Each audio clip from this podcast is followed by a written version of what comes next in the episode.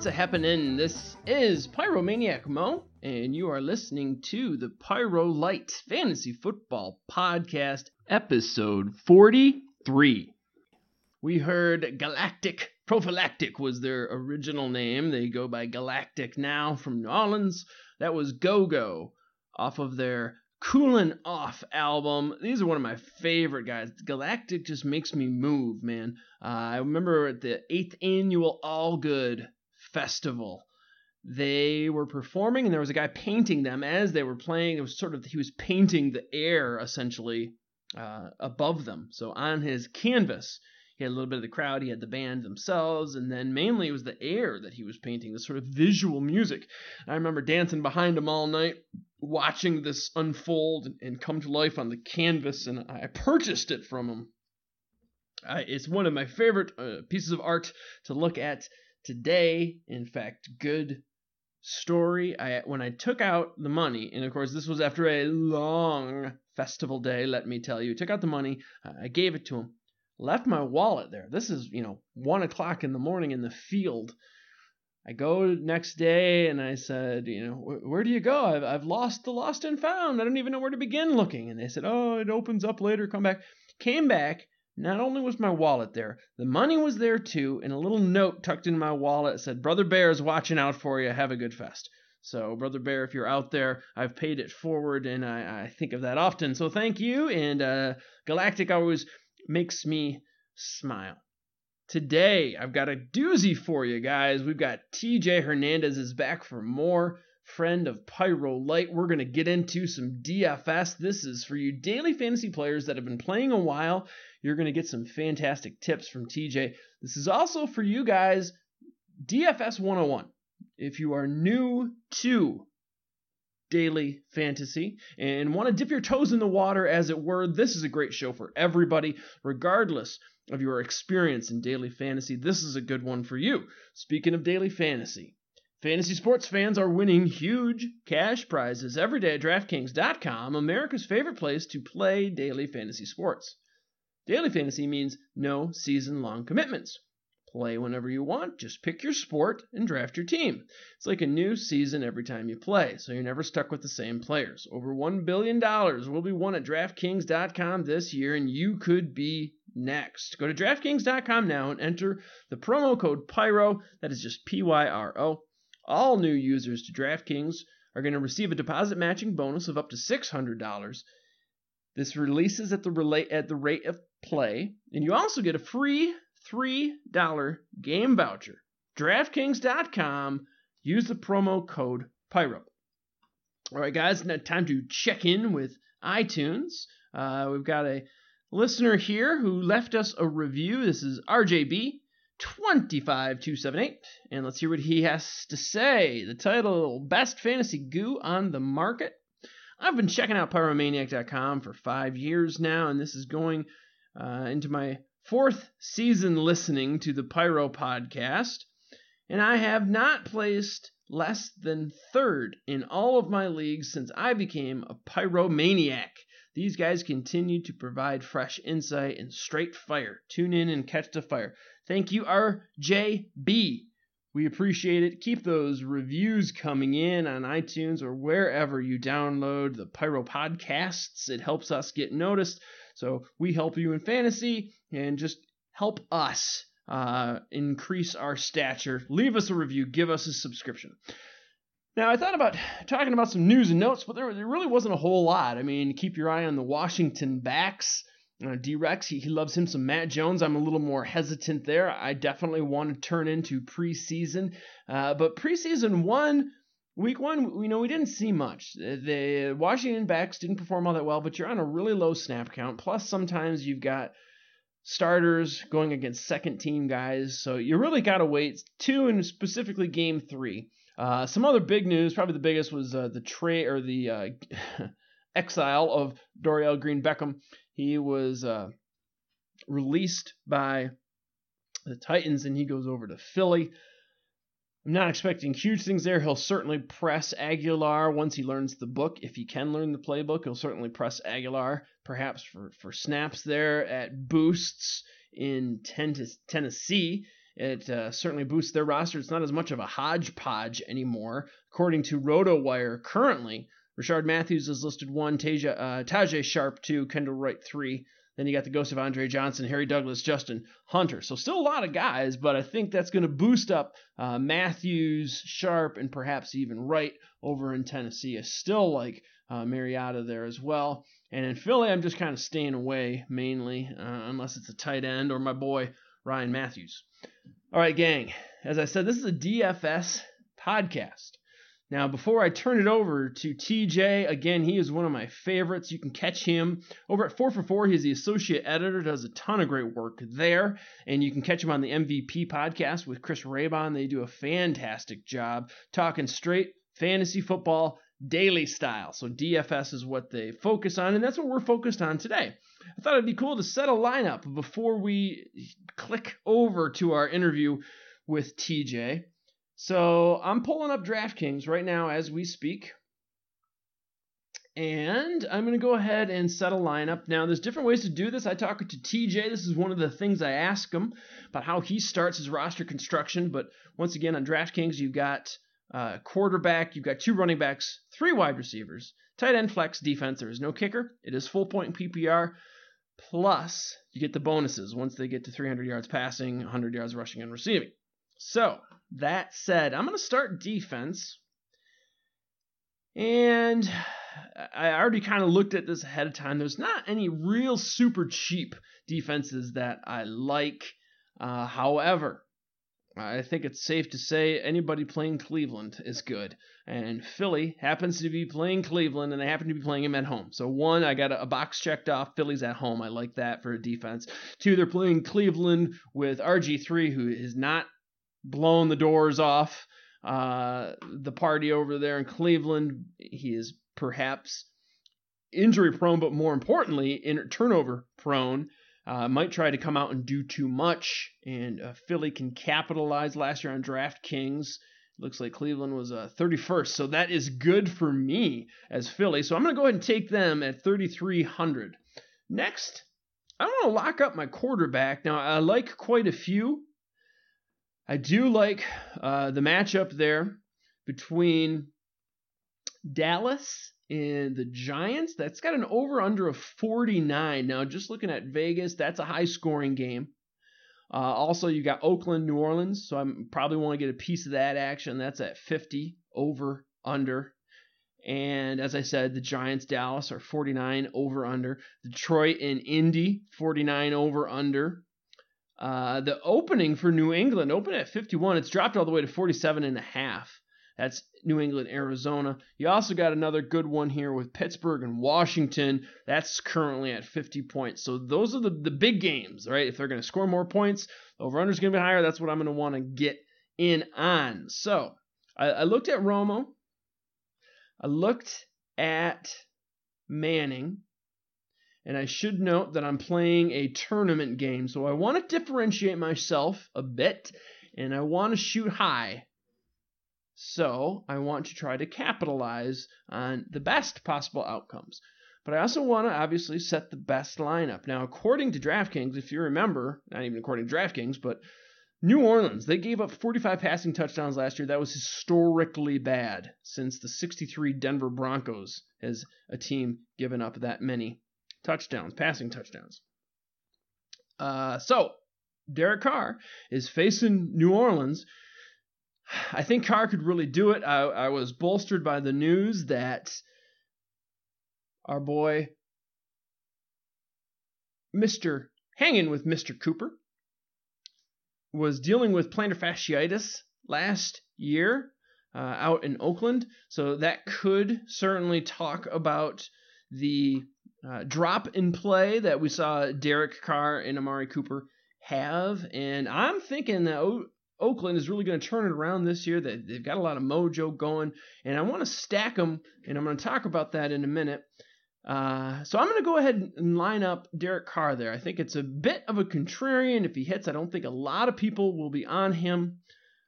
He right now on DraftKings is 7,300 seventh most expensive quarterback. like I said, playing a historically bad New Orleans. Now, after I locked him up, I, I know there's a couple of wide receivers that I want, and I'm going to be able to save some cash there. You all know that I love me some Moncrief. So I know that I want him. He's going against Detroit. That is, as I said, a high scoring game. So I'm going to take Moncrief at 6,000. You also know that I think Marvin Jones, one, his value in redraft is fantastic. But again, it's that same game. There's these games that I'm going to gravitate towards. I read them early on where there's a high over under that both Vegas expects both sides to score well, so I'm just playing off both sides with a Donte Moncrief and a Marvin Jones there. I also got, of course, Derek Carr, another one of those high scoring games. Now, I saved a little bit because I've got a 6,000 wide receiver and a 4,600 in Marvin Jones. I already know I want to spend up for some ODB. I like to take, especially in a PPR, I like to take a big time receiver. They're going against Dallas. Once again, this is one of those big time over under games that I'm going to gravitate towards. I think one, uh, Dallas, or I'm sorry, the Giants, they don't have a running game. I think once they get in close, they're going to look to pass. He, Eli has the second most red zone attempts past two years. And I think ODB, o, Odell Beckham Jr., I think his target share is going to grow this season. So, so far I've got Derek Carr, Moncrief, Jones, Beckham, and the Eagles. That means I should turn my attention perhaps to the running backs, I guess. Running backs or even the tight end. Let's go tight end because I know there's another guy I'm going to try to save some coin on. And y'all know who I'm going with. Uh, this is going to be tough. You know, I might change my mind on this because I already have a wide receiver from this team and that would be Indy. I was just going to go ahead and take my guy from Indy. I'm scrolling for him. Dwayne Allen. He is way down there. But I've already got Moncrief. I'm going to go ahead and plug in Dwayne Allen for now and, and kind of toy around with the idea of stacking a tight end and a wide receiver. Not sure if I want to do that, but let me just plug that in for now. I'm going back to running back. I like to get pass catchers here. And again, I want to look for guys that's going to be in a big scoring game. Let's start off right again with that Oakland's New Orleans. Now, I've got Derek Carr, and I'm going to stack it with Latavius Murray. You're going to hear TJ talk about an interesting thing that he and Chris Raybon found, and that's stacking quarterback running back can be an often underutilized strategy, and that's what I'm doing here. Derek Carr and Latavius Murray. I also want to take a, a guy I think is going to get upwards of a lot of touches uh, with Gio Bernard. Cincinnati, they they shipped off a bunch of pass catchers there, leaving, of course, uh, AJ Green. They also have uh, Eifert, but as you know, Eifert is really banged up right now. And of course, they got uh, LaFell, who is also banged up, and then the, the, rookie Tyler Boyd. So I think Gio could be a really nice play here just with the condition of that lineup right now, that team. So there's Gio for 4,800. Latavius was 5,600. That leaves me with 5,900 for my flex. I always kind of like to end with my flex just to see what I've got. I also am thinking I might trade out of Dwayne Allen, but we're going to see. So, who does that leave me with? One thing uh, I will tip you guys don't be afraid to leave $1,000 on the table. Uh, you don't have to spend it all. That's just according to them. They don't know. Uh, they set these the, the cash value for each player long before. So don't be afraid to leave money on the table. But just looking at guys I could take, ooh, Michael Floyd. I could take him and I could be right at zero. So maybe I plug in Floyd. Now that would give me Derek Carr, Latavius Murray, Gio Bernard, Donte Moncrief, Marvin Jones, Odell Beckham Jr., Dwayne Allen, Michael Floyd, Eagles. The only thing I don't like about this, I got the Carr, Murray, stack, quarterback, running back, stack. The only other time, and I'm buying into all these big time games New England, Arizona with Michael Floyd, that's uh, 49 or over. uh, over under, 49 or larger over under. Same thing with Detroit and Indy. And Lord knows I've got Marvin Jones, I've got Moncrief, and I've got Allen. Same thing with and uh, yeah, same thing with the Giants in Dallas. Odell Beckham. I've got the Oakland, New Orleans, Derek Carr, Latavius Murray. So really, my only game that's not expected to score high is I guess Cleveland, Philly, and Gio versus the Jets. But of course, Gio just situationally, I think he's going to do well. So that begs the question: Should I drop Dwayne Allen at 3,200? If I did, just looking at some sort of replacement level guy 3,200, Dwayne Allen, Richard Rodgers, Jordan Cameron, Kyle Rudolph. Clive Walford would certainly be interesting. But of course, I've already got Derek Carr, Latavius Murray. I'm going to go ahead. Now, Donnell is interesting. Lord knows I don't like him, but they're talking uh, some injury news there with um, Ty. Of course, Jacob Tamme could be neat, but uh, right now, you know you've got the option to change. Right now, I'm going to go ahead and take Cameron Brate. Uh, he's going against Atlanta.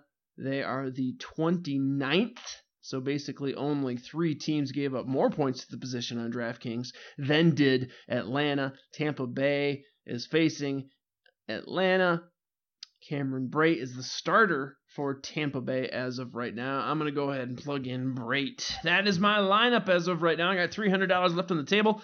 Derek Carr, Latavius Murray is my stack. The only game that is not expected to score over 49 points is uh, I took Gio Bernard and, of course, the Eagles defense. Then I've got Donte Moncrief and Marvin Jones in the Detroit Indy game. I'm also gravitating towards that uh, New York Giants Dallas with Odell Beckham Jr., and then Cameron Brate, Tampa, Atlanta. Michael Floyd, I've got New Orleans, Arizona game, and then Eagles. So that is my lineup. We'll see how we do. I should say this is a tournament game I got in, so looking to maximize, hit, hit it out of the park, and we'll see how I do. Sign in the lineup.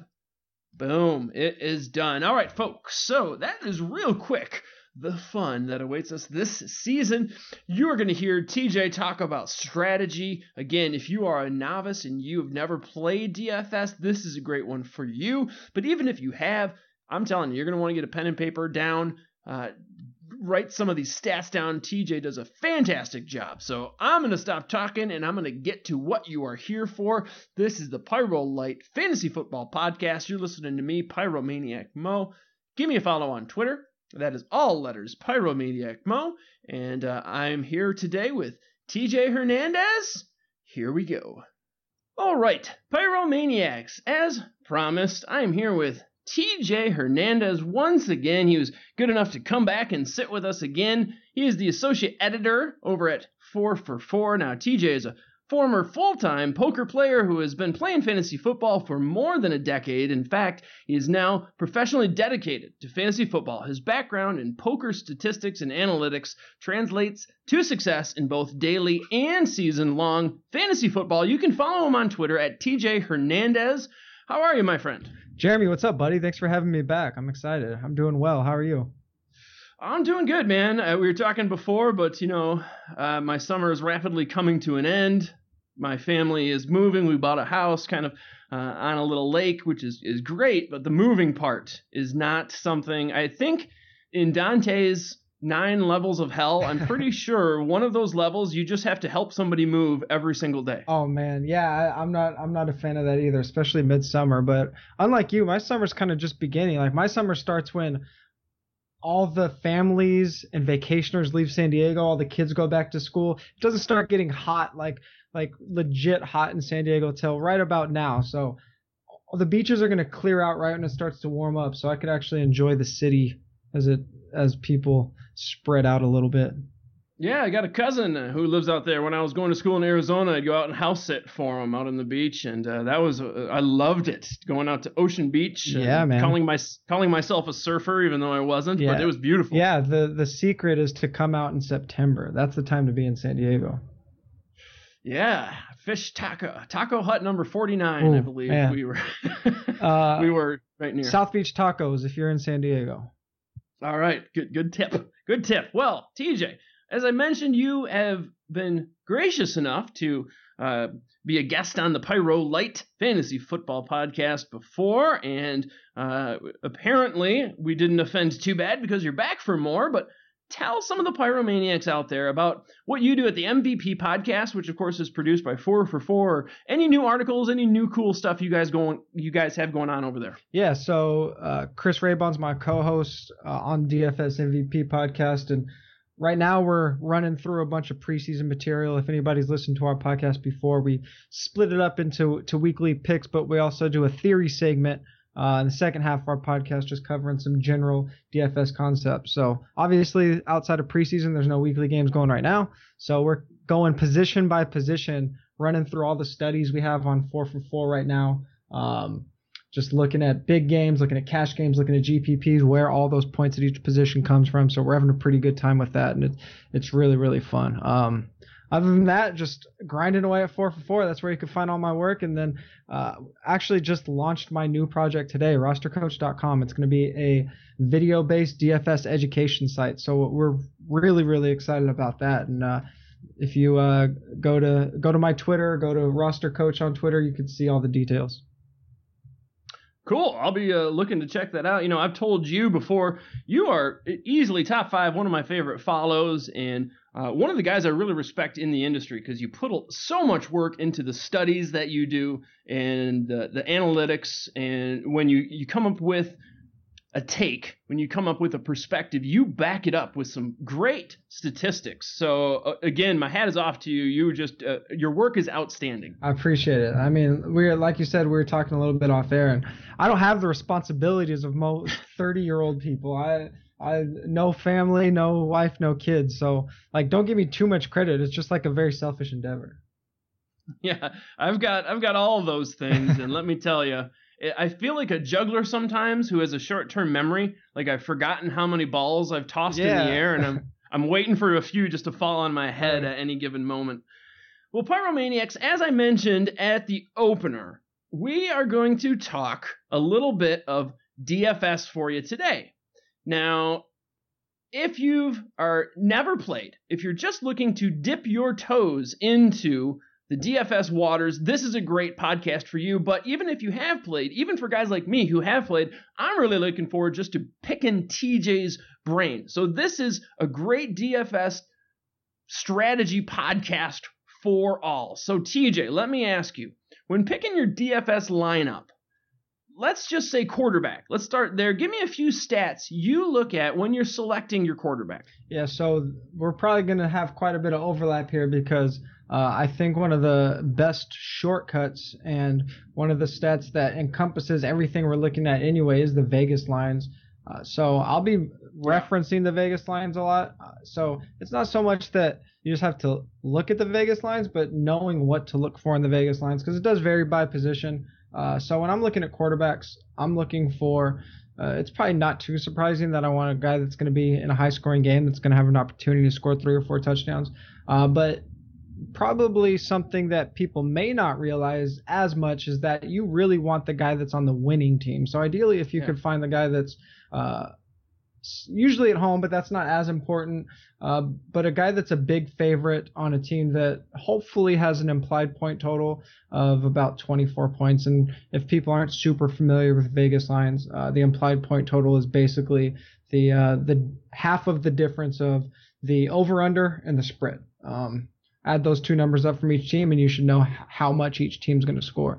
And uh, the reason that a lot of people tend to uh, say just a guy in a high scoring game is the the logic is oh this quarterback's going to be losing he's going to be in a shootout uh, so he's going to be playing catch up. But with quarterback we're just really looking for efficiency not volume. Uh, so we're looking guys for guys that have a very high touchdown rate. Um, completion percentage is kind of a, a, a fluky not fluky but just a not a super predictable stat, but it does lend itself to efficiency a little bit. And then another thing, you want guys that are going to be able to avoid interceptions. Like the value of a drive, especially in DFS, is so valuable that if a guy throws two interceptions, it's just going to be very, very hard for him to to meet value or to give you a big game because then you're asking him. Maybe he has six or seven drives in a game if he's really lucky. You're asking him to score a touchdown on over half of those drives, or or three out of four if he throws two picks. Um, so efficiency is so important uh, outside of just finding that winning quarterback. Yeah, you know it's crazy. We always say chase volume. You know, you, you want volume, and that's true for uh, carries mm-hmm. and targets, mm-hmm. but not necessarily quarterback. And when you say um, you want a high scoring game, and of course you got you, and it sounds obvious. You want a high scoring game, and you want the favorite. But sometimes in your head, so for example, we got the uh, Pittsburgh Washington. It's the Monday nighter. Uh, we got an over under of it looks like it opened at 50.5 where I'm looking. Might be 50 right now, but still high scoring. Uh, one of just a handful over 50 points, and it looks like Pittsburgh is uh, favored. So one might think, oh, Kirk Cousins. He's going to be throwing a lot because he's not favored. But I see what you're saying. It makes more sense to go with the favored guy, right? He's favored for a reason. So in that situation, you would want again, it's a high scoring game, but you want Roethlisberger on the team that's favored, correct? For sure, and it's definitely going to depend on uh, like you want to look at that spread because that is pretty predictive of of how. Uh, much of a gap there is between the teams. Obviously, if a team that's favored by half a point is going to be way different than a team that's favored by seven points. But generally, what happens is if these get, if these quarterbacks get down by a touchdown or more, um, then they're in a spot where they're in a must-pass situation, and the defense could uh, just kind of pin their ears back, get after the quarterback, and that's when things really get ugly. Is when that that uh, when the defensive backs kind of sit back on the pass and those those linemen could just kind of get after it. Um, that's when we see efficiency really go down. So uh, that's why those losing quarterbacks uh, can tend to have some pretty pretty ugly games. That's why you see those things snowball so quickly. Yeah, and uh, we, we're going to have some overlap here, and in fact, we'll probably have some overlap just on, in content on Pyro. Uh, we are coming out with something called the Heat Index, and I've been working with our boy Archer uh, in using Vegas and how to use Vegas uh, for our algorithm as to who's going to score what and how Vegas might give you a hint. Uh, we're going to talk about that a little bit. I've got a Vegas piece that's coming out that's really, again, sort of 101 for you DFS guys or you guys who aren't familiar with looking at Vegas and how it's going to help you. So that's going to be a theme certainly in this podcast and uh, for me in the next couple weeks, maybe. Now, you mentioned interceptions. If you are looking for a statistic to pick up a defense, is that one that you would recommend looking at first? Yeah. How many interceptions the defense takes away? So, I mean, turnovers are generally very, very fluky. So it's pretty hard to to look at turnovers and expect those to continue outside of some very specific cases. There are a couple defenses that aren't good but tend to gamble and, and produce a lot of turnovers. Uh, the two that have stood out the most in the last couple of years are the Giants and uh, the Eagles. Um, but a lot of that had to do with Tom Coughlin and Chip Kelly. So the Niners could be mm-hmm. that team this year. Uh, I mean, those defense that those defenses that gamble, like they're going to give up a lot of yards and a lot of points, but then they're going to generate turnovers because they're they're really playing like a high variant style of defense. But if I'm looking just for safe, uh, easy to project defense, kind of the the um, on the same note, we just talked about how things can get really ugly when a quarterback is is behind and in a situation where they have to throw. Yeah. Uh, I want a defense that is at home. This is more important than it is for a quarterback. Uh, the home favorites are where defenses can really get after it because it's you can't quantify this in the numbers, but there is something to be said about having that home crowd. I mean, you see it reflected in the Vegas totals. Teams basically get a three point bump just for being at home. Uh, if a team's up by 10 points and the quarterback's sitting back there trying to audible on on the road, you know, in in Indianapolis or something, that's a really good situation for for your defense. Right. But outside of those Vegas totals, uh, I'm looking at the opponent's efficiency, how often a quarterback is sacked, uh, how often he's throwing touchdowns. If if you find a quarterback that has a really high sack rate, um, it's probably a couple things. Obviously the offensive line, but another one is a quarterback. A, a lot of sack statistics has to do with quarterbacks holding the ball too long. A lot sacks are as much a hmm. quarterback stat as an offensive line stat. Um, so that quarterback that already sits back there too long when they're in a situation where they're losing on the road, uh, when they have to make some really quick decisions and defense is just bringing it, that quarterback that's going to be the guy where you're going to get your pick sixes. That's a good one to align there when you're on the road and a guy that's holding the ball too long. Mm-hmm. I like looking for those. Beautiful. I mean, uh, that you can. I think fantasy um, football outsiders does it throughout the season. Um, I don't know if the offseason data is available, but they have how long a quarterback holds the ball, and I think PFF does it too. But uh, don't quote me on that because they've changed around what they do with their statistics a little bit in the last couple years. But the data is available. Outsiders, football outsiders. That's a, a good tip to uh, look up, and uh, one I will be searching for shortly, and certainly during the season. Uh, now that we kind of dipped our toes in the uh, statistics, I always like to talk statistics right away. Um, let's just give a, a, vocabulary for some people. And you hear GPP versus cash games. First off, what's the difference and how do you approach a GPP game versus a cash game? Yeah, uh, the GPPs actually turned into a little bit of a misnomer. GPP stands for Guaranteed Prize Pool, and not every tournament on every side is a guaranteed prize. So, but if it is guaranteed, that means that even if the even if the game doesn't fill up, then it's going to uh, it's still going to run. So you're just gonna have to get a little familiar with the games on each site, but it's basically tournaments versus cash games. And usually when people are talking about cash games, they're talking about uh, specifically head-to-heads, 50-50s, and double-ups.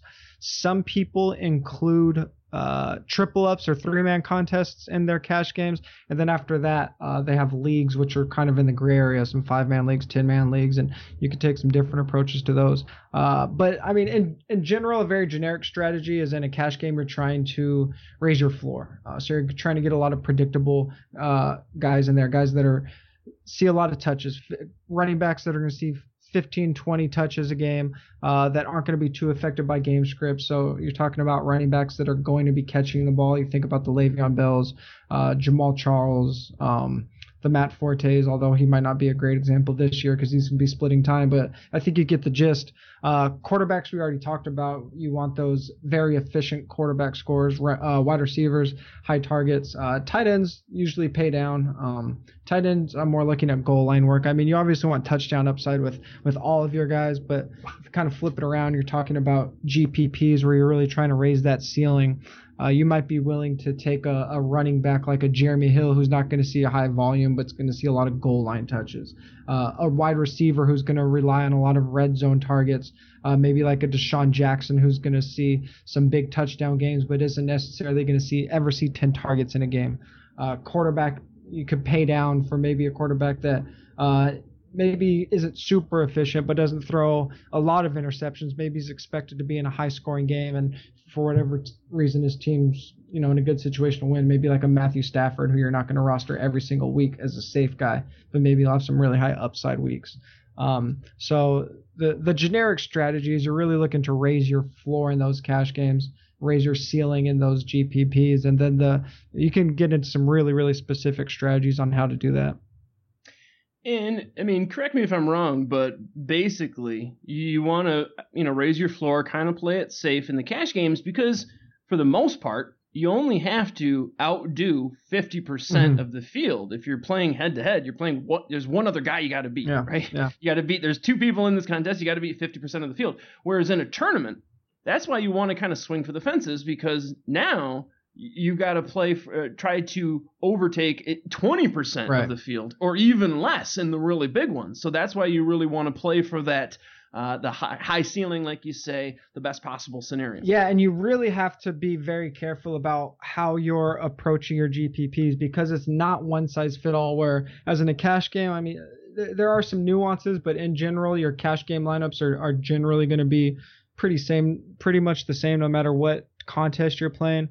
Uh, in GPPs, if you're playing in a 100 man field, your your main lineup or the one li- single lineup you roll out, however you're approaching it, should look really different than if you're playing in say the the Milly Maker where there's a million other opponents. Like those those lineups should look very different when you're trying to beat a million yeah. people and also you have to pay attention to the payout structure if it if it's a a flatter payout structure i know you said we're going to do a little bit of a DFS verbiage here. Uh, flat payout structure means that just means that the money is spread out more evenly. So, you know, a contest could only pay 20% of the of the entrance, but if that money is spread out very evenly, uh, then maybe you shouldn't be going with a super crazy lineup. Maybe coming in the top 10% is very very good. Whereas if you're playing in a tournament like a qualifier or the Millionaire Maker, where maybe they pay out 25% compared to 20, but the top you know only the top five players are really making any real money, hmm. uh, then you should really be shooting for the stars. So you don't just want to look at the size of the field, but you really want to get in there and look at how they're spreading out that money. That should affect how you're building your lineup too. Uh, that's interesting. That's an interesting one to think of. And I, I got to tell you, Pyromaniacs, we are uh, going to take a break here. We are just getting into this with, with TJ, and uh, we've got a lot more to come.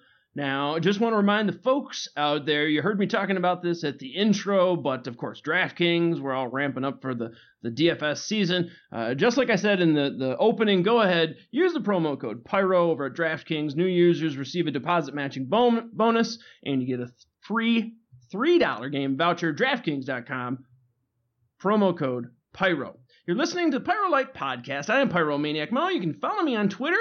That's Pyromaniac Mo and I am joined by 4 for 4's own TJ Hernandez. Follow him at TJ Hernandez. That is T. I'm sorry, T J H E R N A N D E Z.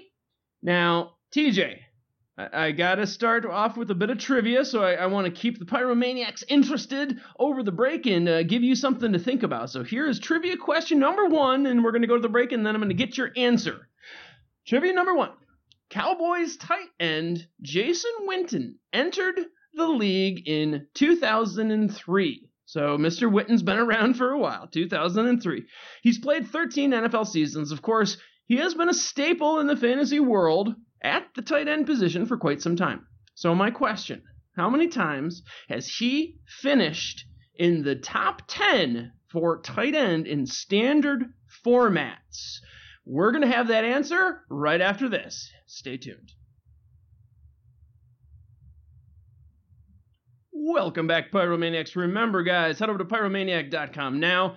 We've got your draft kit that you need. Only 20 bones, and you get over 20 tabs of fantasy, destruction, auction values, PPR rankings, touchdown dependency, and so much more. Remember, no reason to wait. Purchase your draft kit now, and you automatically get every new version sent to you immediately upon release. That is at pyromaniac.com. Now we're getting back to the fantasy goo, and I'm joined by TJ Hernandez. We're talking daily fantasy, but before we left, I asked TJ and the folks at home. We talking Jason Witten. He's played 13 seasons in the NFL, and I want to know how many times has he finished as a top 10 tight end in standard formats. TJ, what do you think? 13 seasons. How many times do you think he's finished in the top 10? All right, I'm just spitballing here. I'm. This is. I had no idea what this question was going to be. Um, I know that uh, tight end consistency is probably uh, a lot more important than people realize. Uh, in PPR leagues, it's actually the least touchdown dependent uh, position for the top 12. But this is standard. Um, in 13 years, I'm going to say in the top 10. See, it's not even in the tight end one, so that makes it even yeah. a little trickier. I'm going to go with um, nine. Amazingly, he's finished 12. 12. So the only okay. the only time he didn't was his rookie season. He finished 23rd, but I was kind of blown away by that, especially now. See? I mean, you, you, yeah. you know, you think of him as, eh, he's a has been. You get all these dad jokes, Jason Witten, but man, talk about a consistent guy. And if I'm playing, you know, if, I don't know, Antonio Gates in my um, uh, MFL 10s, I might get uh, a Witten like that just because Antonio's old and gets banged up, and Witten is pretty solid. He's been there at, for 12 years in a row. Yeah, I, see, I psyched myself out because I my lead-in was basically about how important consistency is, and then I I I, uh, I alligator armed it with a nine. If if I talked myself out of the big number, you got in your own head, man. man you got in your own head. horrible. Head. That's why I'm bad at DFS. All right, gang. We are right getting back to uh, the DFS talk. Now, we got a little bit of verbiage thrown out uh, GPP or essentially tournament play and, and cash game play. Now, guys, I got to tell you, after listening to the MVP podcast last year, I did so much better with my uh, DFS fantasy And primarily, I think it was bankroll management, uh, basically the, the 10, 80, 20. Um, tell the listeners a little bit about managing managing your bankroll season long and then also how, how much percentage are you going to put in each week? Yeah uh, bankroll is kind of my darling topic of of dfs because um, I think a lot of really good players end up being losing players because of bankroll mismanagement. And I think a lot of mediocre players can do very well in DFS if they manage their money correctly because people are just going to spew money. There, there's, it's like you're in this, uh, you know, those machines that you used to go in when you were a kid and they have the dollar bills flying around. You can just grab them. Uh, yeah. That's what bankroll management is. It's just how many more dollar bills can you grab because, uh, people are going to be be doing this very poorly. So the the 80 20 10 rule is kind of a generic starting point uh, for bankroll management. And what that means 80 20 10. Uh, that means going backwards here. Every week you're playing about 10% of your bankroll. Um, in a given week. We're just talking NFL now, so we will talk about this weekly instead of daily. Every week you're playing about 10% of your bankroll, and then of that 10%, you're going to put 80% of that money in cash games. So 50 50s, head to heads, double ups. That's going to vary depending on your bankroll, your strategy, your goals. Uh, and then 20% of that money in tournaments. Again, depending on your strategy, goals, experience, that's going to vary on where you um, exactly where you put that money. Uh, but that's just a starting point. Um, the first question I ask anybody that asks me how much should I be playing or what game should I be playing, uh, my two questions are how much is your bankroll and what are your goals. So I mean, if your your bankroll isn't the money you're playing that week, right? So if you have if you start the season with hundred dollars, um, but you can you can deposit twenty dollars every single week, uh, your bankroll is $420 because you got the, the $320 you're going to deposit every every week for 16 weeks if you need to, plus your $100 starting. So if you're starting off with $100 and only playing 10% of your $100, you're really costing yourself some upside when you can afford to redeposit 20 every week. Uh, so you're tr- always trying to maximize that ceiling. That's what we're in it for. You want to win as much money as possible. Um, but then from there, it just depends on your goals. Are you trying to be safer? Um, do you want to have a really good experience? Are you trying to win a million dollars this year, knowing that you're willing to lose all $420 if that happens?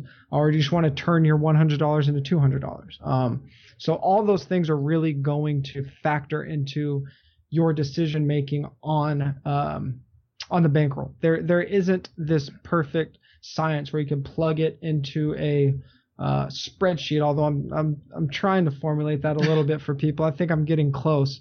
Uh, but there's definitely an art to it and uh, some some things outside of just the the dollar amount that you have to consider. So let me kind of ask you a follow up then. You you asked what you're in it for. Mm-hmm. I'm gonna I'm gonna kind of assume your your 10% is basically the same. And correct me if I'm wrong, but maybe if you're in it to win that million, then your 20% goes up the amount of money you're putting into tournaments.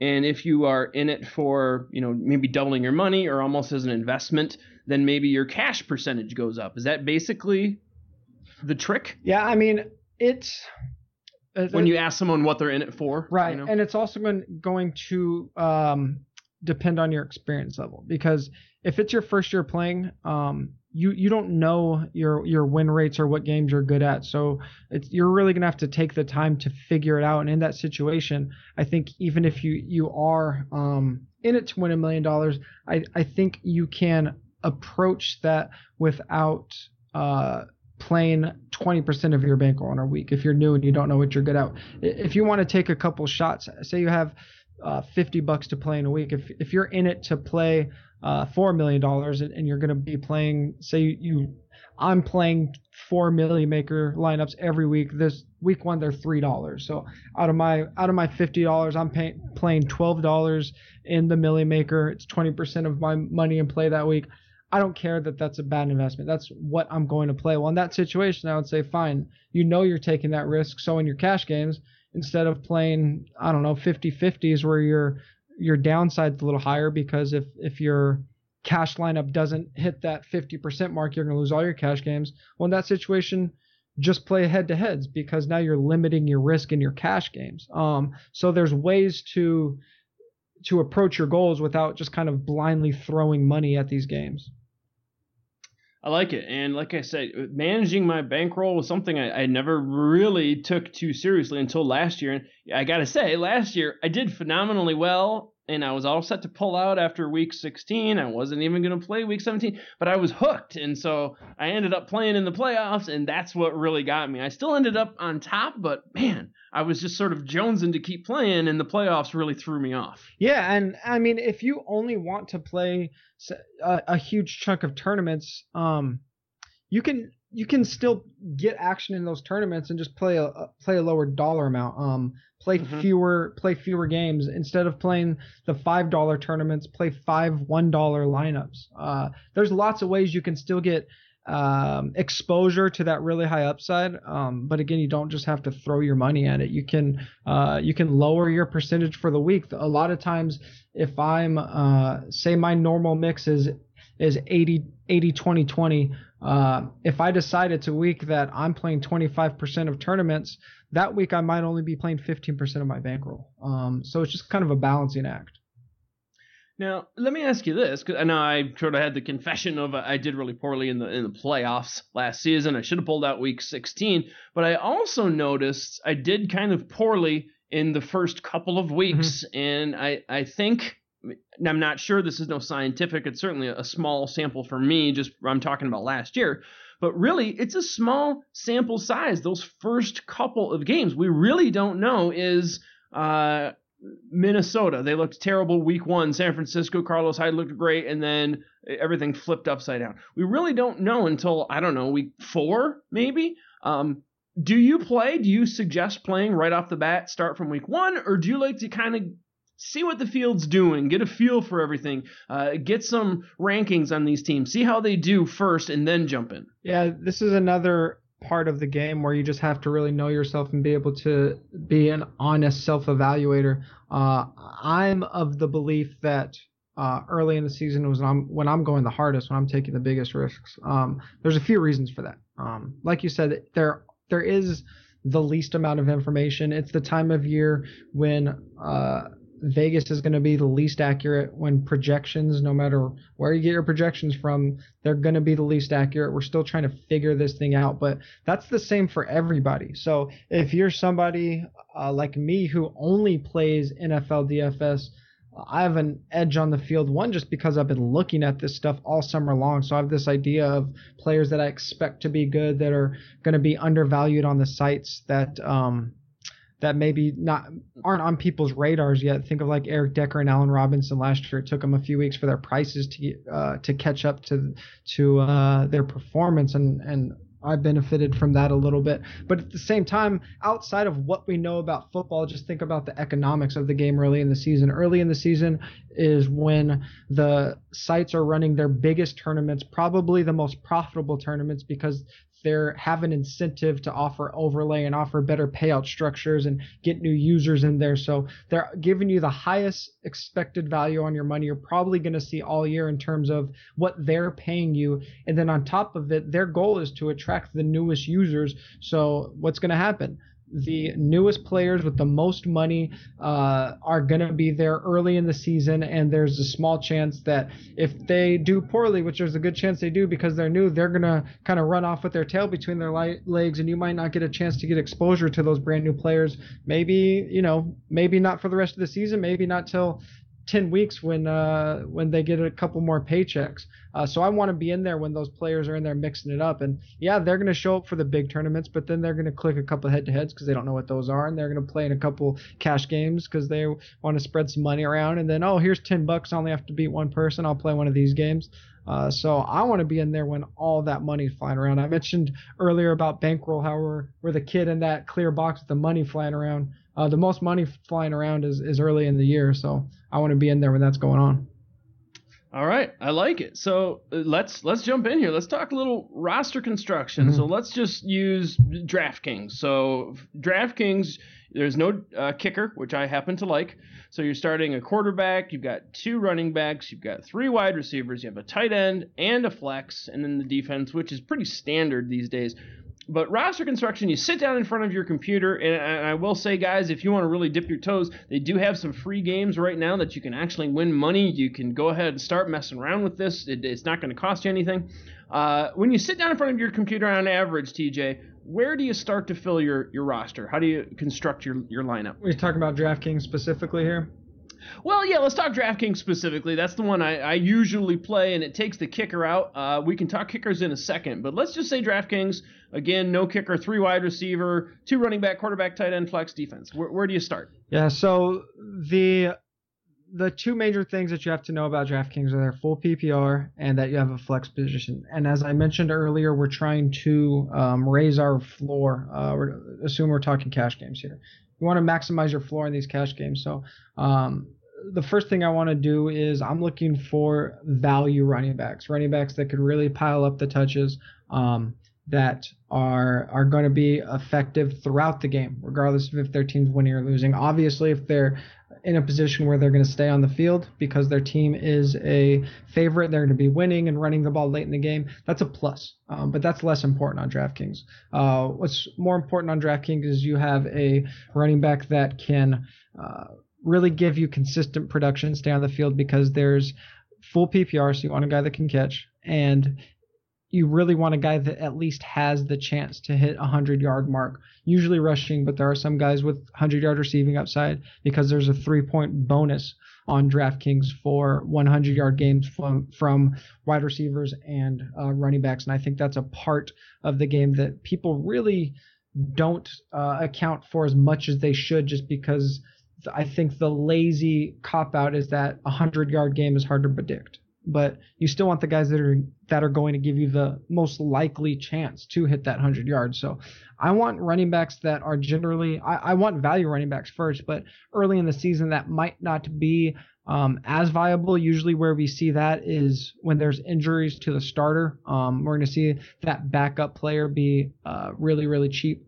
Uh, think of like a Spencer Ware, Charcandrick West last year. Uh, and then I'm looking for wide receivers that are going to have that double double digit target upside. Uh, so kind of the old school of thinking is that you want to pay up for running back, pay down for receivers in cash games because cash games, uh, you, the wide receivers are going to be less predictable. But the way pricing has changed, um, the way the game is evolving, I'm on DraftKings. I want those targets. I want to be able to get a guy that's going to have seven, eight, nine catches uh, because that those points are really going to add up. And then uh, I'm just really going to going to build from there. L- last year, you were really able to pay down at quarterback on DraftKings. It seems like they've changed their pricing algorithm a bit because there's so many quarterbacks priced over seven thousand. Um, last year there just weren't that many. Uh, so this year you might be more inclined to to pay up for the quarterbacks just because there isn't going to be as big of a gap in price. Um, but I'm really looking for some for some discount running backs. Not always, but I, I definitely want one to fill my flex position, uh, and then those high target wide receivers, not high variance guys. Okay, so discount running backs where are you going to spend up? Where are you going where are you willing to invest the most? Is it necessarily a position or is it maybe a specific matchup? When are you spending your cash? Yeah, I mean it's on on DraftKings it's so unique because of their PPR scoring that paying up for receivers just makes so much more sense than paying up for any other position because you're just going to be able to I mean if you can get a roster that has potentially 30 catch potential between your three wide receivers, you're giving yourself such an advantage. Not to mention uh, the touchdown upside and yardage upside that guys that are seeing that many targets have. Uh, I'm still going to be willing to pay up for running backs if there are guys uh, that are really going to separate themselves from the field, like a Le'Veon Bell. Um, but uh, those guys are few and far between, and we've seen so many running backs that are uh, that are priced cheaply uh, that are still getting the 15 18 touches. That it just makes a lot more sense to pay for wide receivers in cash games and in GPPs.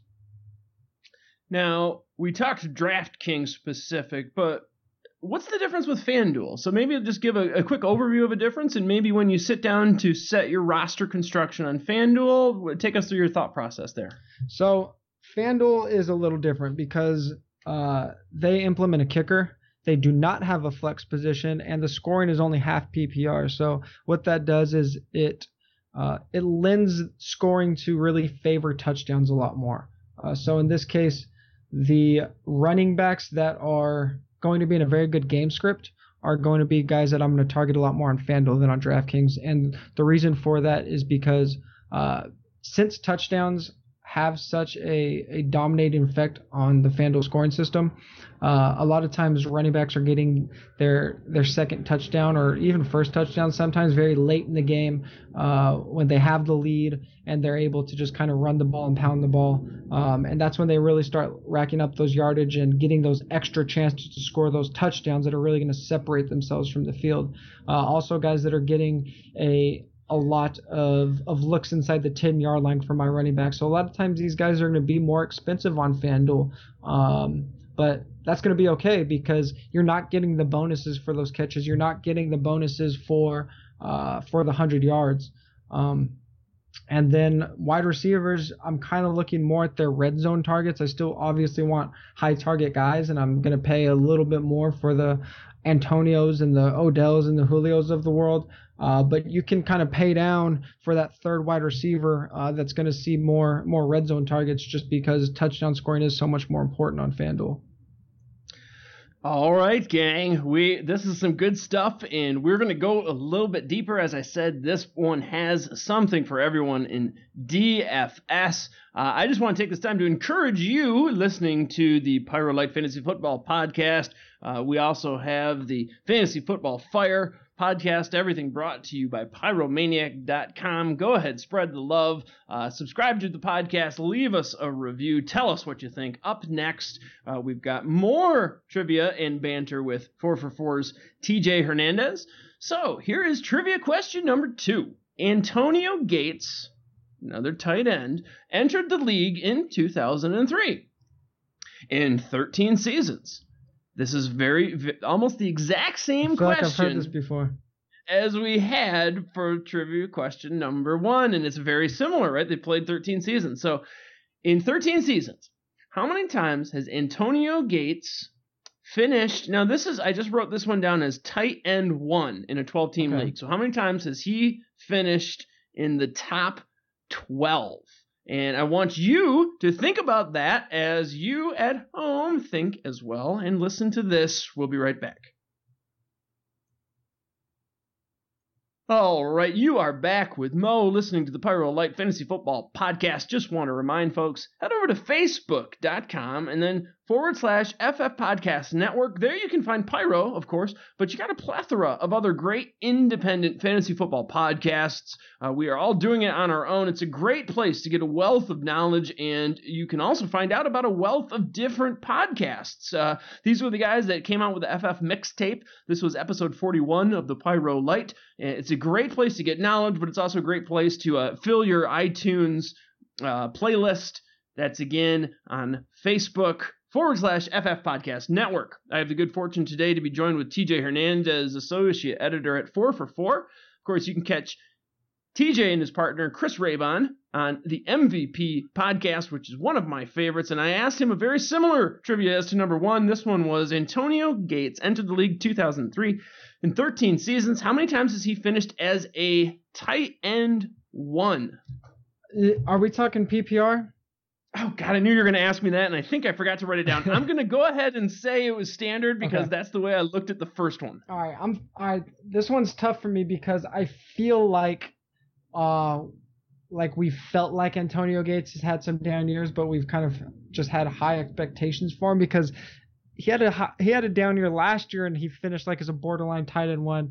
So I'm going to all right. I, I'm gonna say um eleven.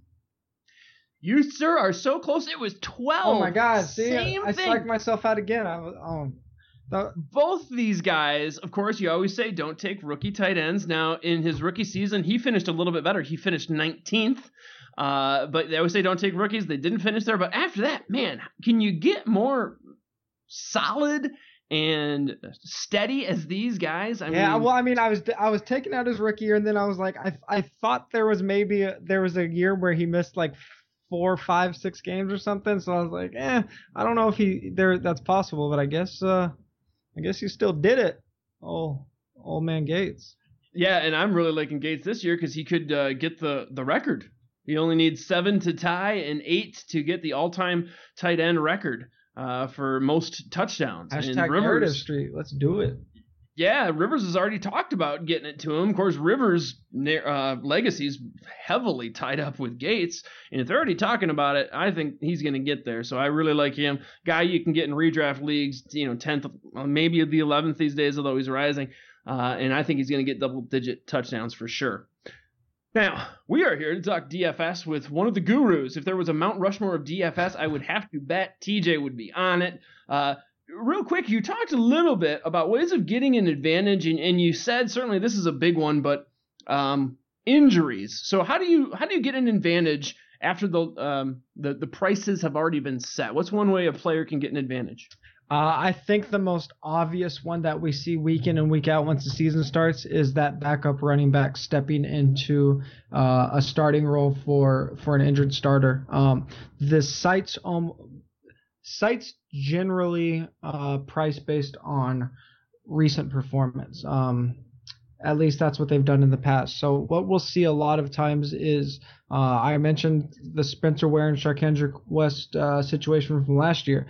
They uh, Jamaal Charles goes out. Uh, there's questions about, um, you know, pricing has to come out the day after. It comes out on Tuesdays. Sometimes DraftKings, I think last year was coming out on Monday night. So we don't have any information when this pricing comes out. So uh, Jamaal Charles goes down on Sunday, breaks his leg or whatever. Um, by the end of the week, we oftentimes have a really good idea about who the starter is going to be, uh, and the sites haven't obviously they're not changing their price in the middle of the week. So by the time Saturday or Sunday rolls around, um, it's it's time to uh, it's time to to look up the info. We know that guy's starting, and we could throw in that cheap running back, uh, and that's almost a, a auto play. I mean, you're gonna have a lot of times where where people are to talk about fading the field, and maybe that's a, a, viable strategy in GPPs. But if you get a guy that's priced, you know, sometimes you'll see them priced outside the top 35, and they're going to see 18 touches. I don't care if they're playing the I don't know the best defense in the league. If they're playing the Seahawks, I'm still gonna. You're getting 20 20 touch upside for like pennies on the dollar. You have to be taking advantage of those situations. Uh, that's the one that that is most obvious. Um, I, I, think last year, and again, I mentioned this a little bit earlier, uh, especially on DraftKings, you were able to pay down for quarterbacks, kind of the late round quarterback approach. But in DFS, uh, it looks like the pricing has changed on DraftKings a little bit, so I don't know if that's going to be as viable of a strategy this year. But I do think um, we can usually predict quarterback scoring pretty well. Uh, and if, if that quarterback's priced low, then I'm going to be more than happy to take an underpriced quarterback. All right, I like it. Always looking for a way to get an advantage in DFS. Now, as I said, this podcast is for everybody. It's for those dipping their toes in the waters and those that have been playing and uh, continue to play heavily. Now, we talking exposure, as in exposure to a player. Now, I want you to ask or answer me when when does it become an issue? Now, if you're an average Joe and you're playing, I don't know, three to five lineups in a given week, I'm guessing you don't really have to worry about this. But when does when are you worried about how much exposure you have in one player?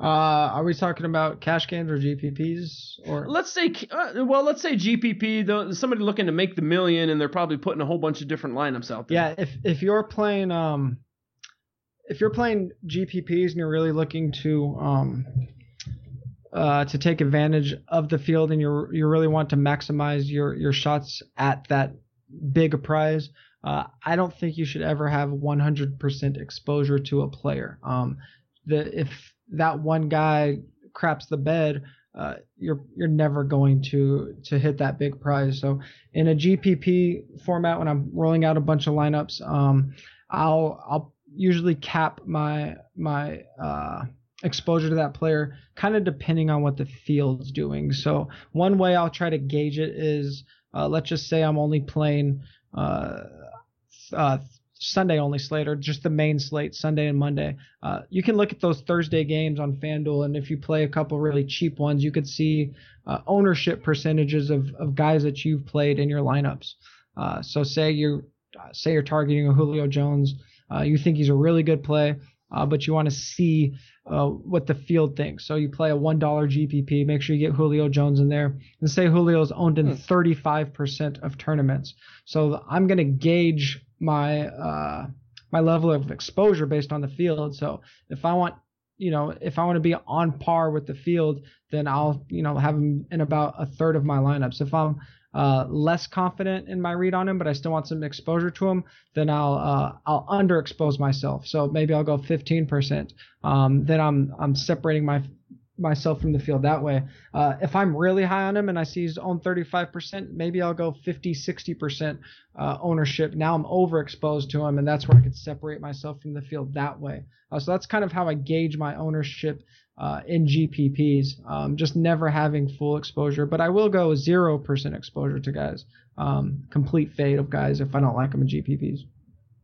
All right, so we're tossing out these words here. We define GPP or basically tournament mm-hmm. play and then cash um, exposure. What about stacking? Maybe explain the term and then let's actually talk about the different sizes of stacks you can go with and which is optimal. So, uh, what is stacking? So, the concept of stacking is playing players on the same team with the idea that uh, they're gonna you're really gonna maximize your ceiling. You're gonna maximize your upside by getting uh, players on the same team. The tr- traditional stack is the quarterback wide receiver. So you think uh, if a wide receiver has a really big game, a quarterback's going to have a really big game. Uh, you might be able to roster the two highest scorers that position by by playing the guys on the same team. Uh, think about uh, that Steelers Raiders game last year. Um, they went off. Uh, I th- we saw uh, Saints Giants game I think last year. If you had uh, Eli or Odell stack in there, you probably had a really good day. Uh, so that's the traditional stack. The idea of just getting two guys paired up in the same game that are going to be highly correlated to each other. Um, but there's a, there's a bunch of different angles that, that you can take stacks, and I guess we can get into that a little bit more if you like. Yeah, for sure. Now, like where would you cap it? There's two man stacks, three man stacks, four man stacks. Of course, you can get uh, stack generators and all of that stuff. I, re- I remember last year taking uh, the Allens squared uh, for in Jacksonville and Bortles as well. So essentially a, a three man stack. Do you recommend capping it at a three man? Do you go to four man? When is it optimal to do that? Um, I don't think there's really. I can't think of a spot where I where I get into a four man stack because the what you get into the danger of um, of players really cannibalizing each other. If if there's a spot where I can get all the touchdowns and there's four or five touchdown upside, that's fine. Um, but if you're rostering, say, a, a, quarterback, a running back, and two wide receivers, it's going to be really hard for all four of those guys to have a good game. So, uh, in general, I think the the highest I'm going to go is a three man stack.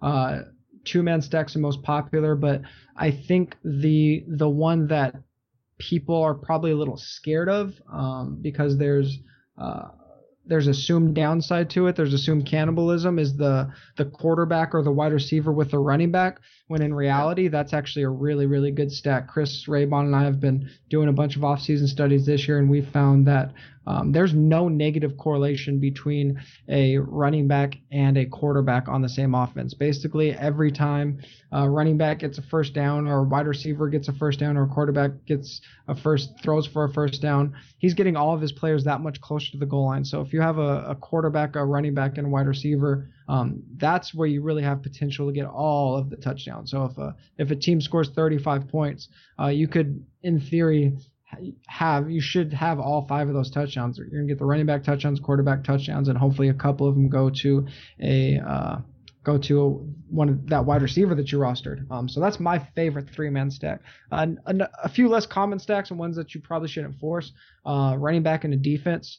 Uh, if the the thinking being if the defense is having a good game, that means they're winning. That means they're probably winning by a lot. A lot of times they're at home. And as I mentioned, uh, especially on FanDuel, that's where you could get that running back that's going to kind of pound it late in the game and shut the game down. So that correlation's pretty popular. Um, any pass catcher with a quarterback's a, a, a fair um, stack to go after. Tight end quarterback, wide receiver two quarterback. Usually wide receiver three isn't going to have enough upside, but ultimately the best one is the wide receiver one and his quarterback, and then a little bit of a sneaky one um, is a quarterback and his kicker. If if uh, quarterback's moving the ball efficiently, that's more scoring opportunities. It's more chances on the other team side of the field. It's more field goal opportunities.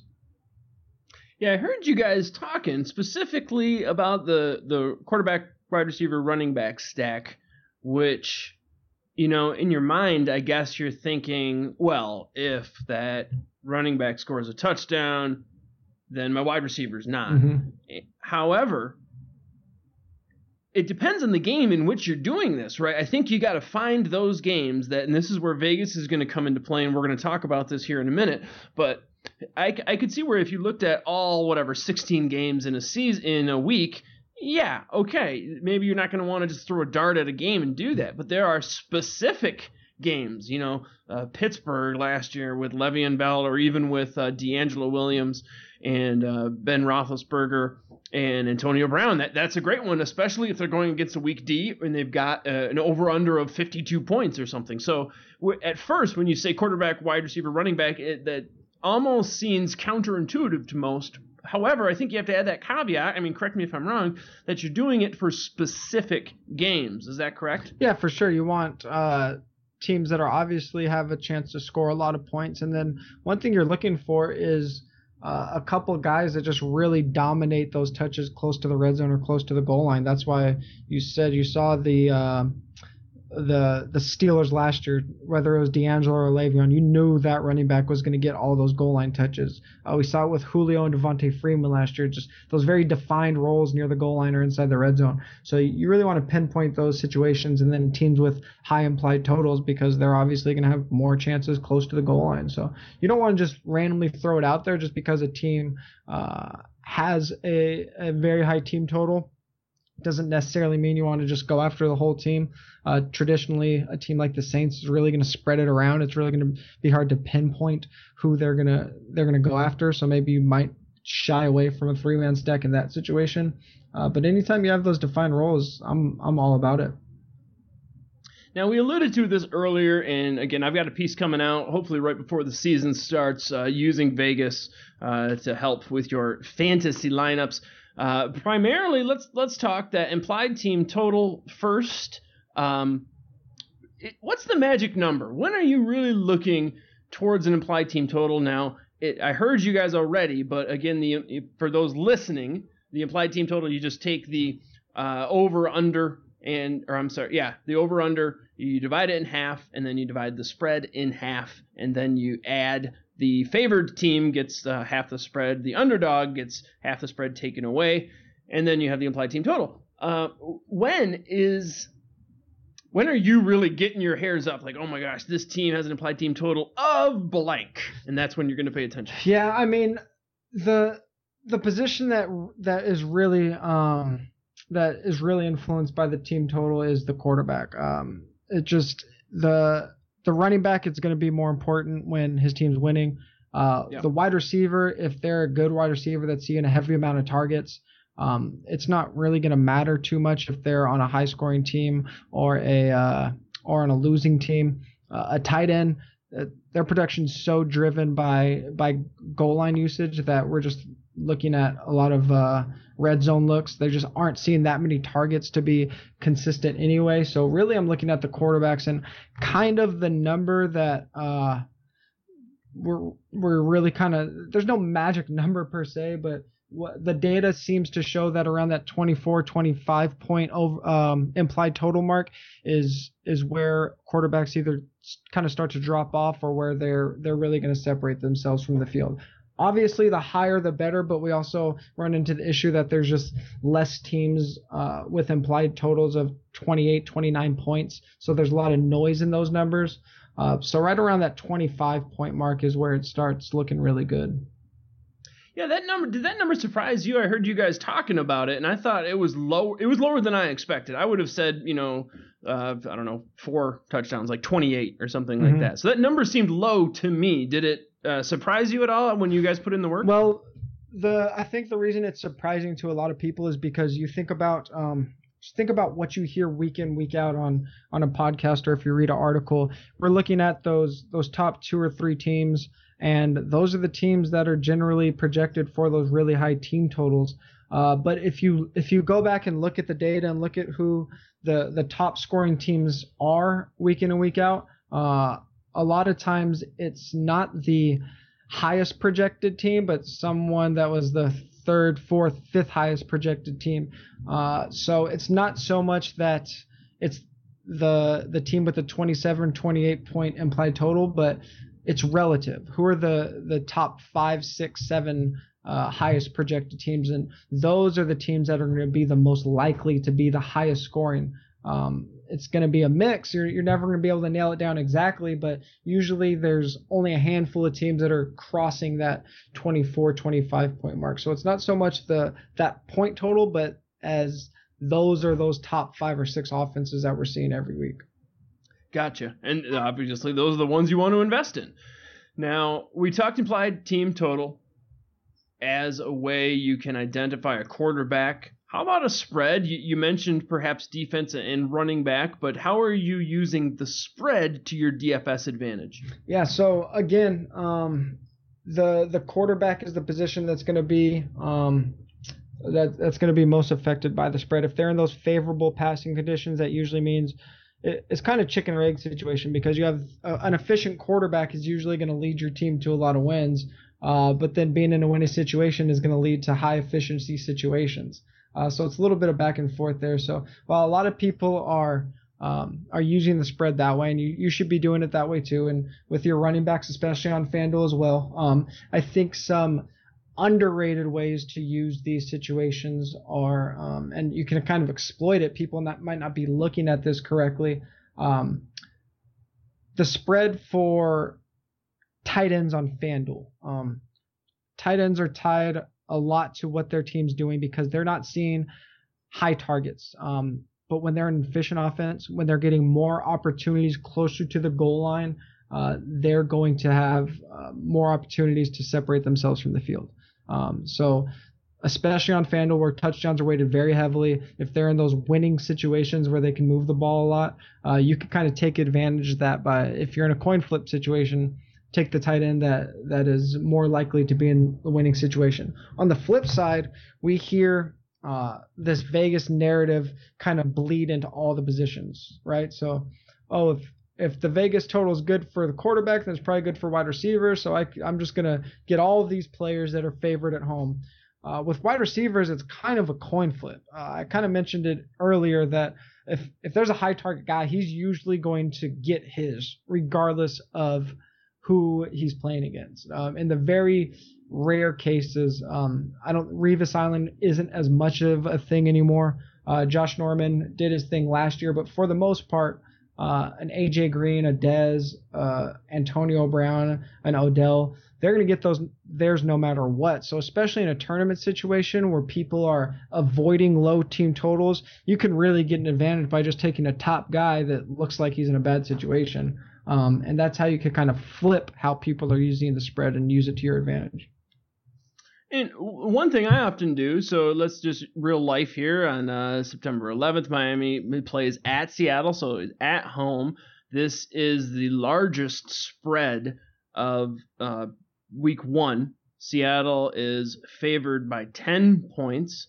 So, in theory, they're favored by 10 points game script would think that Seattle is going to be running the ball, and Miami, because they're going to be down, is going to uh, be needing to pass the ball. Uh, that's the one of the most basic ways to, to look. Uh, is that what you look at as well? Is that what that score reads to you? I mean, basically, they're because they're favored. Seattle's going to have a game script of a, a positive game script, a lot of runs. Miami's going to be down. They're going to need to throw, so you might want to invest more in a wide Miami wide receiver, Seattle running back. Is that basically what you're looking at? Yeah, that. Uh, I mean, I think you summed it up pretty well. The reason you can uh, you can get a, a wide receiver in a bad game script and not a quarterback where he's going to be in a really bad efficiency situation and might have yeah. a fumble or a sack or a uh, turnover is think about a situation, um, and I'm stealing this from one of Chris's articles, Chris Raybon's articles. Think about a situation where a team's in garbage time uh, and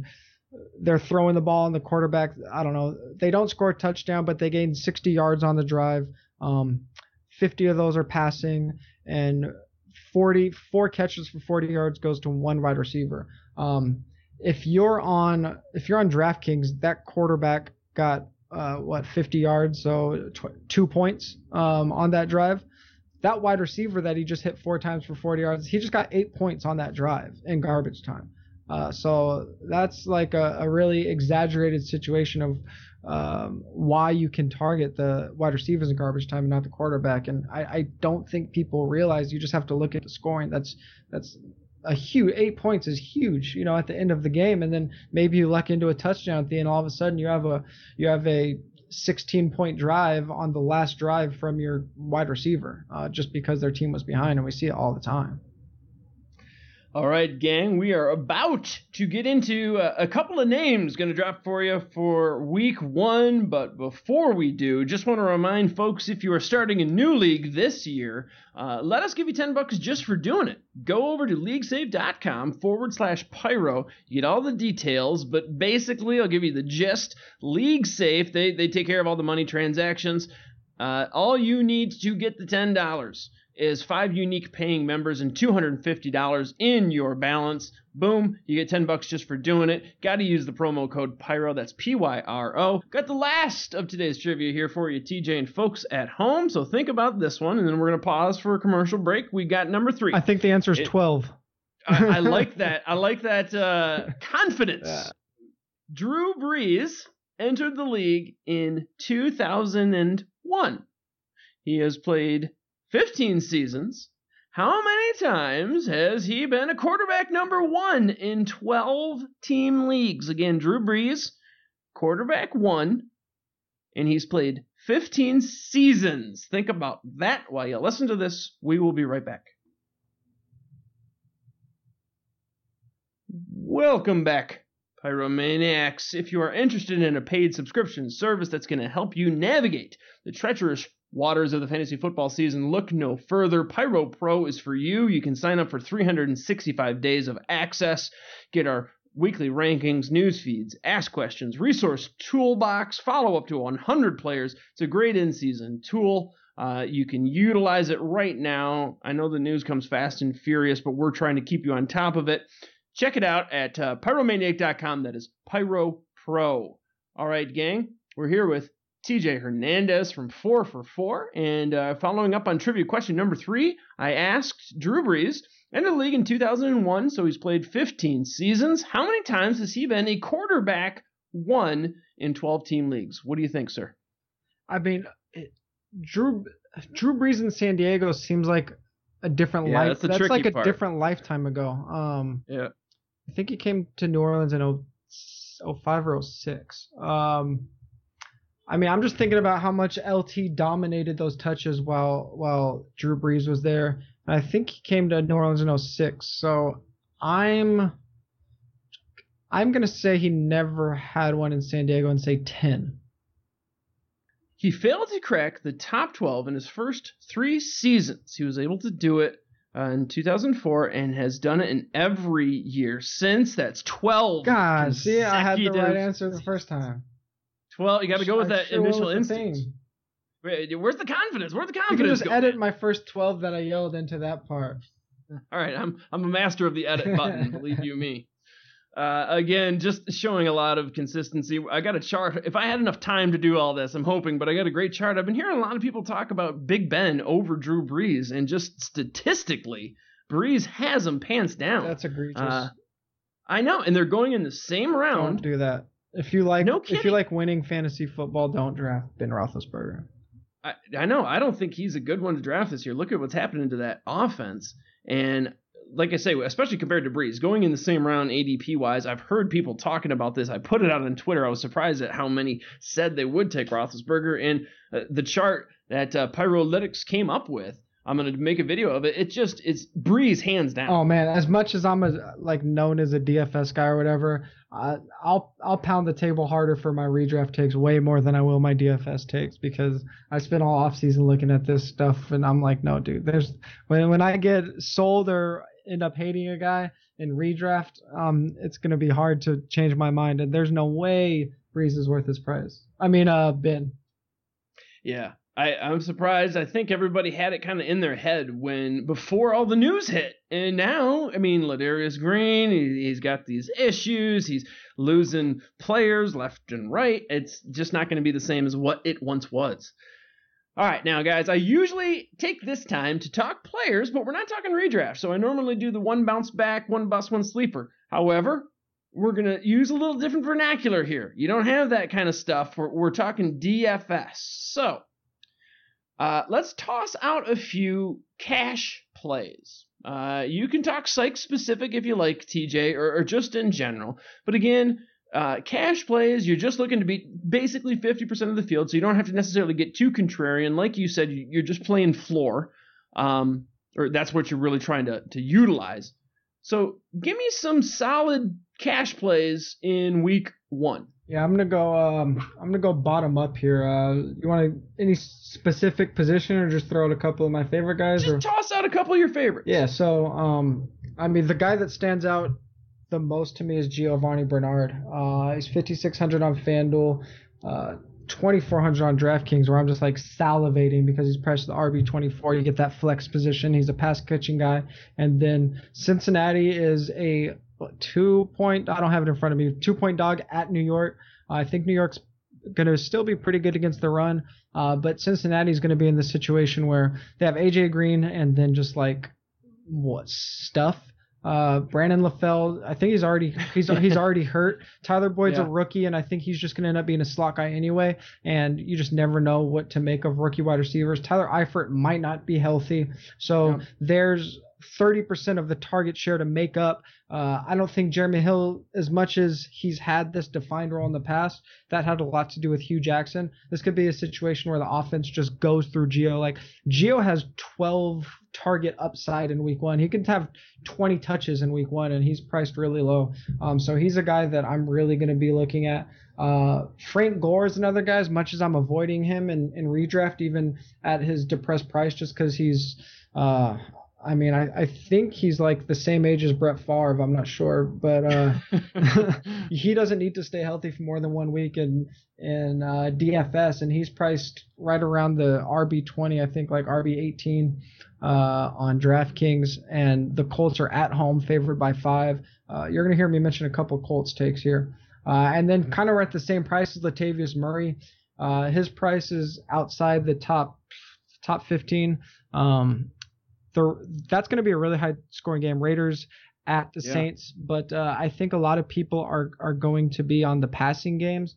Um, Latavius Murray is probably going to get all the work early in this, at least early in the season. Um, uh, they've they generally, as much as people say they don't want to just have him be the workhorse. Um, that's that's kind of been the way it's been in Oakland. So I think yeah. early in the season that will be the case, and he's just so cheap. Uh, another guy that really stands out to me, and I'm just gonna skip to tight ends, is Dwayne Allen. Um, he's only thirty two hundred dollars yeah. on DraftKings.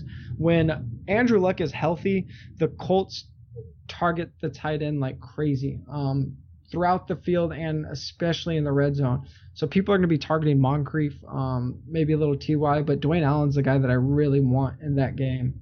Uh, similarly, the Colts defense at home. I know I keep going back to the Colts, but they're at home favored by five, and they're they're not a team that people are, are generally like thinking of as a good defense. Um, but uh, I think they're they got Detroit right. So if Matthew Stafford gets in an ugly situation, we know Stafford loves to give the ball up. So uh, Detroit could, I mean, Indy could end, end up being a really really good spot, and they're priced uh, like twenty five hundred on DraftKings. So this, this it, a lot of the Colts.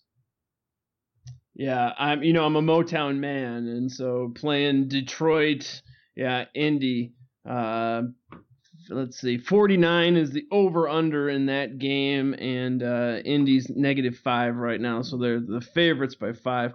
Uh, Man, I, am really hoping Stafford and the boys can turn it around this year. But let me ask you this, Dwayne Allen. I've had this long-standing uh, debate with uh, D-Rex. I'm really all about Dwayne Allen this year in redraft. What do you think of Dwayne Allen in redraft? Yeah, I'm. He's probably my most owned player. I don't. I don't have my shares in front of me right now, but like double-digit round tight end. Um, like yep. he's in the running for tight ends that are going to lead their position in touchdowns. Uh, yeah. Like the when when Andrew Luck's healthy, they target the tight end in the red zone more than any other position. Although it's a small sample size, Dwayne Allen's red zone conversion rate, his targets into touchdowns, um, are top three. He's like up there, Julius Thomas and Gronk. He's over 40%. Uh, so he's been way more efficient than Fleener in the red zone. And now Fleener's gone. He just hasn't seen the volume because he's been sharing with Fleener, obviously. But when he's the only guy, uh, look out. That's that's the guy I want. Like yeah, and it's a, a, lot of the reasons I like Moncrief. They're they're both uh, pass catchers over six feet tall. None of the other wide receivers are, and they they got Frank Gore. They don't really have a red zone back, and I think they're going to pass a lot once they get yeah, down I there. So. Who better to, to pass to than the tallest targets you got out yeah, there? Yeah, for sure. All right, so I asked you about some some names for for cash. Again, trying to optimize your floor. What if you're getting in the tournament plays and you're going to need to differentiate yourself a little bit? What are some names that you're gravitating towards in the tournaments for week 1? Yeah, uh man, I've I looked at this a little bit beforehand. I haven't really built too many um GPP lineups.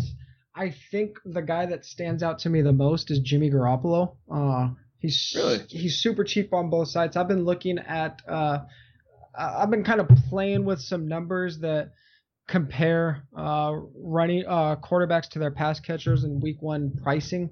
Um, if you add up the top three pass catchers on a team and compare it to the quarterback price, uh, that kind of should show us a, a inefficiency hmm. in pricing. Because um, obviously, if if the pass catchers are priced highly, then we expect them to have decent games, right? right?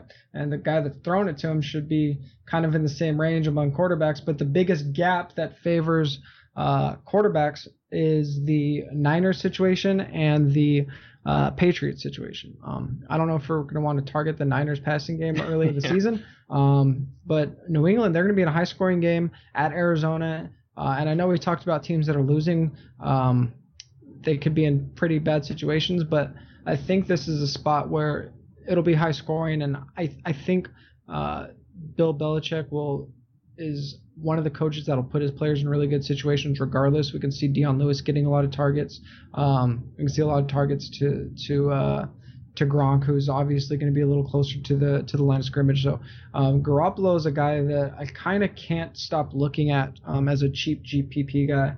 Uh, I mean, as I already mentioned, Allen as a uh, cash play, but I think he's in play everywhere just because he's so cheap.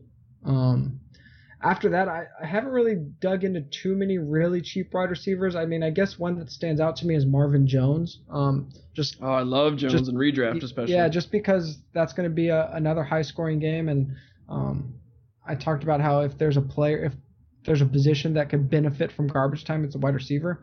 We're already here yeah. and kind of talk about the Jones might end up being the number one receiver over Tate.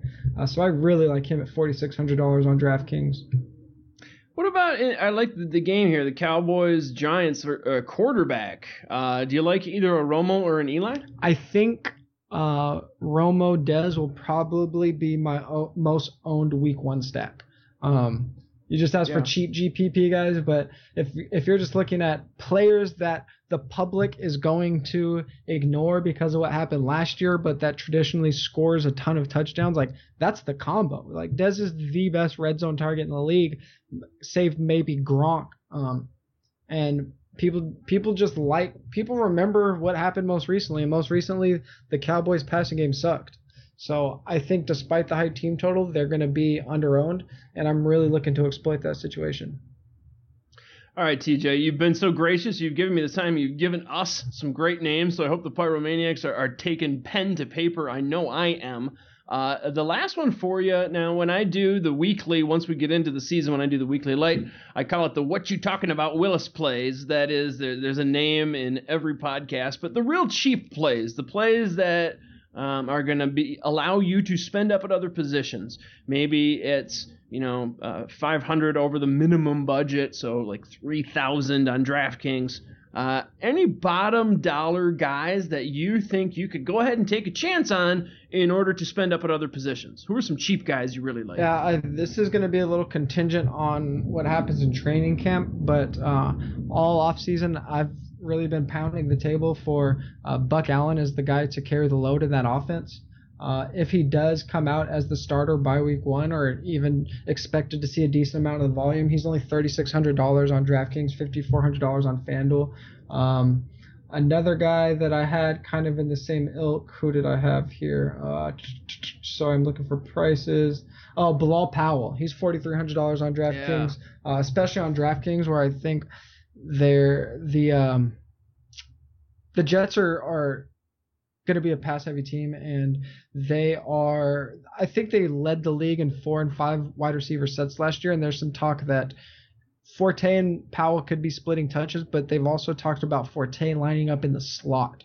So if they're splitting backfield carries and then they're putting Forte in the slot, sometimes we could see a situation where Powell gets like the majority of the backfield snaps just because they're kind of throwing Forte around everywhere. And Forte's been, people don't realize this, he's been really bad in short yarded situations, like one of the worst in the league. Um, yeah. I don't know if Powell's good or not, but I know Forte's bad. So uh, Powell could be a sneaky guy that's really cheap. Yeah, and Forte he's banged up right now, mm-hmm. and a lot of people don't realize they're paying them basically the, the same, same, amount. Yeah, you know, so that you know they are expecting to use Powell, I think, a lot more than people realize. Um, uh, one that I kind of just took note of is a guy I really like in redraft. Just wanted to get your take on it. Clive Walford on uh, DraftKings. 3,000. He, he's way down there. He's playing, that's a, a, shootout of a game. He's playing New Orleans, who were historically bad last year. What do you think of a Walford against a New Orleans defense? Yeah, I mean, I, the, my problem is I don't know where those those red zone looks are going to go in Oakland. Um, mm-hmm. We saw Crabtree. Uh, yeah. He didn't really dominate them last year as much as people realize, but he saw the majority of them. Uh, and then yeah. after that, it was Seth Roberts. Um, right none, almost none went to Cooper. But the the weird thing about the Raiders was last year their their red zone passing touchdowns were really really high, uh, but their attempts weren't. Their attempts were like pretty much in line with their uh, rushing touchdowns. So they were just not converting those rushes into touchdowns. Uh, I think just naturally that could flip a little bit, and we can just see way less passing touchdowns than we expect from the Raiders, even in a high scoring game. It's kind of why I like uh, Latavius in week one. Um, so I'm a little hesitant on the Raiders passing game right now, even in a, that really good situation. And then I mentioned a guy like Dwayne Allen who I'd get for 3,200. It's just so hard yeah. for me to get off of that. Yeah, I love me some Dwayne Allen this year, so I, I like that, and uh, I, I wrote down a ton of those. So I'm gonna d- take that to heart and play. Get ready to start setting my lineups. It's exciting. Yeah, a really sneaky one. If um, I will, they just said Will Tye was hurt in, in training camp the other day, and uh, oh. and Will Tye and Larry Donnell were gonna were kind. Of, it looked like they were gonna split touches, but if Will Tye, if there's if he ends up being hurt, um, Larry Donnell's 2900. and Larry Donnell's not good, but for some reason Eli has just like zeroed in on Donnell in the red zone when he's healthy. Um, and that's going to be a super high scoring game that everyone's going to want a piece of. And if for some reason Tye's out week one, uh, Donnell's going to be a super sneaky play, and you're going to get exposure to that game with a guy that no one else is going to have. Well, that was one of the tips you gave. Uh, look for a guy who is injured sort of after they set the the prices and I've been beating the drum for Tye. But one of the reasons I've seen Donnell play, but if he's the only one that's able to go, uh, only Aaron Rodgers has more red zone attempts these last two years. Mm-hmm. Uh, over Eli. And similar to Indy, I kind of think they don't really have a red zone back. I, I think when they get down in there, they're going to have to pass. And I like the I like the tight end call for the Giants. Yeah, I mean, again, I don't think I don't even think Donnell's good, but they're just Right. History's shown that Eli's going to go after him when they're they're they're near the goal line. I like it, brother. I like it, my man. Once again, folks, this is uh, TJ Hernandez, associate editor at 4 for 4. TJ, you're back for number two, and I really thank you. And uh, you dropped the knowledge on us today. Can't thank you enough, man. Oh, it was a blast. Thanks for having me. I could I could talk about this stuff all day. I mean, I kind of do. It's my job, but it never gets old. Well, it, seriously, one of the best. So I really tip my hat to you, and I mean it when uh, I enjoy your studies and your work. Keep on doing what you're doing because I love it. Thanks, man. I really appreciate it. Thanks for having me. Absolutely. Folks, that was TJ Hernandez, as I said, associate editor at 4 for 4. Follow him on Twitter. That's TJ Hernandez. And of course, check out him and Chris Raybon. They have the MVP podcast, which I just think is uh, invaluable during the season for DFS plays. Folks, as always, we will catch you on the flip side.